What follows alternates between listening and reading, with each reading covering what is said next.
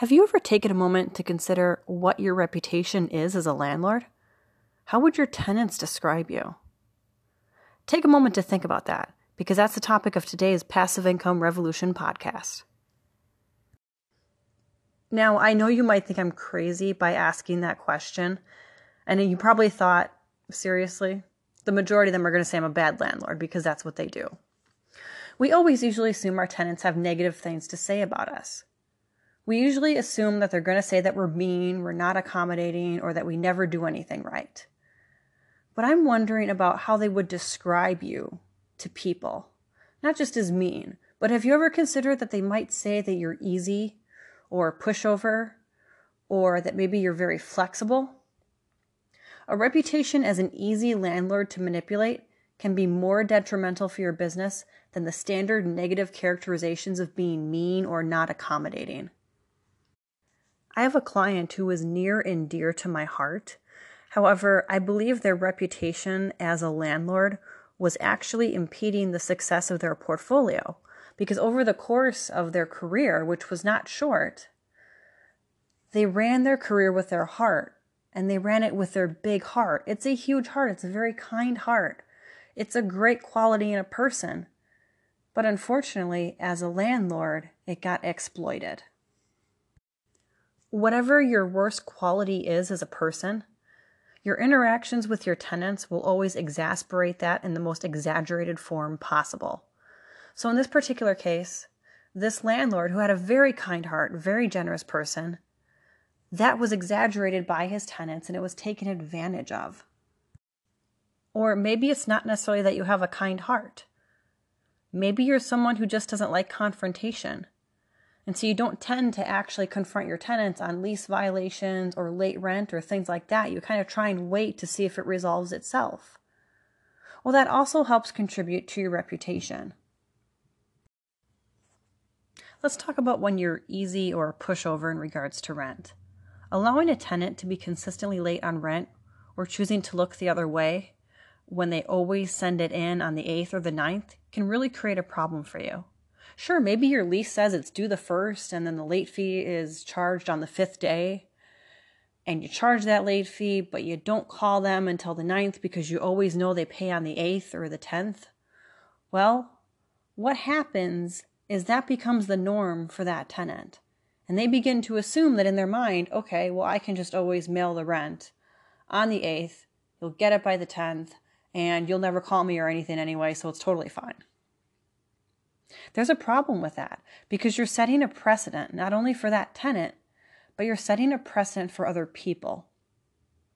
Because here's the thing tenants love to talk not only amongst themselves with other people in the multifamily, but when we think about it, when our friends are looking for a place to rent, one of the first places we go is we ask our other friends who are renters do they like where they live? What do they think about our landlord? What's it like to live there? And that's when you can run into a problem.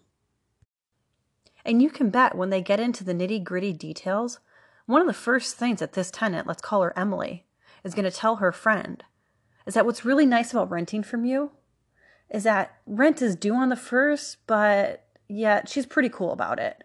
If you mail it on the 8th, like I do, and she gets it by the 10th, she's totally cool with it. She doesn't call you, she doesn't harp on you. You might think it's fine because it's just Emily that you're letting do it. But now you have a vacancy and her friend Jason is interested in it. You have no idea what Jason knows. You have no idea that Jason knows your kryptonite. So Jason is looking at your unit. You think he's going to be a great tenant. You move him in. But yet Jason already has one hand up because he realizes that you will be flexible on the rent. Because Emily told him from experience that you are. Now, if you own a duplex, that's a real problem because that's two tenants who you now have sort of set a precedent where it's okay to pay by the 10th. If your mortgage comes out on the 10th, you're kind of cutting it really close, or maybe it doesn't even cover it. So that's why it's important to pay attention to it with rent. Let's put a situation to this. Let's say it's around Halloween time and you go to your property. You have your fictitious tenants, Jason and Emily. While you're there, you see Emily walking her dog. Now, wait a minute. Emily's not supposed to have a dog. In fact, it's in her lease that she doesn't have a dog. Why does she suddenly have a dog? And now she has seen you see her walking that dog. So there's no denying that it, that it exists. You both know it exists. And this is sort of a choose your own adventure. What do you do at this moment? Do you knock on Emily's door and talk to her about the dog? Do you go home and send her a letter because you want to have documentation about it? Or does it just happen that the next thing you know it's Christmas and you haven't dealt with it at all? And when you go to your property at Christmas, let's say to do some snow removal, suddenly now you notice that Jason is walking a dog. And it's not Emily's dog because it's a different dog. So now Jason and Emily both now have dogs. And to make matters worse, maybe now they're still paying their rent late on the 8th because, well, they thought they could get away with it. This is how situations and problems snowball when you don't address them, and how your reputation as being easy or a pushover can really become a detriment to your property. Now let's scale up our situation here. Let's say you've got a six unit. You've got Emily and Jason and four other units. You have another vacancy come up. And of course, Jason and Emily have friends. Maybe they're going to refer a friend to you. So now you might not have a vacancy problem because Emily and Jason are sending you people left and right. But you have much bigger problems. You have constantly late rent, you have broken rules, and meaningless lease clauses. This epidemic is just as debilitating as anything else in this industry. So, now where do you draw the line between being accommodating and being easy or a pushover? Well, for starters, blatantly ignoring lease violations is to make you a pushover. If you are a landlord with Emily and Jason and you go to the property and you see Emily walking a dog, you need to be sure and enforce that, whether it be in person by knocking on her door and talking to her about it. Maybe you want to send her a letter with documentation. Whatever way you prefer to address the situation, make sure it gets addressed and that she knows it won't be tolerated. The same thing goes for rent. You need to be consistent in making sure that your tenants pay their rent on time. It's okay to let people slip once in a while, but always make sure that they're slipping when it's justified, meaning that they have some sort of documentation for you. In our business, we always require documentation for any sort of unforeseen expense that's going to delay the rent. So if a tenant calls and says on the 3rd that they're not going to have rent until the 12th because they need to repair their car, we want to see a bill, an actual paid bill for a car repair in order for us to go ahead and allow that extension. We find this to be a good compromise between being accommodating, but yet also making sure that we're not being taken advantage of.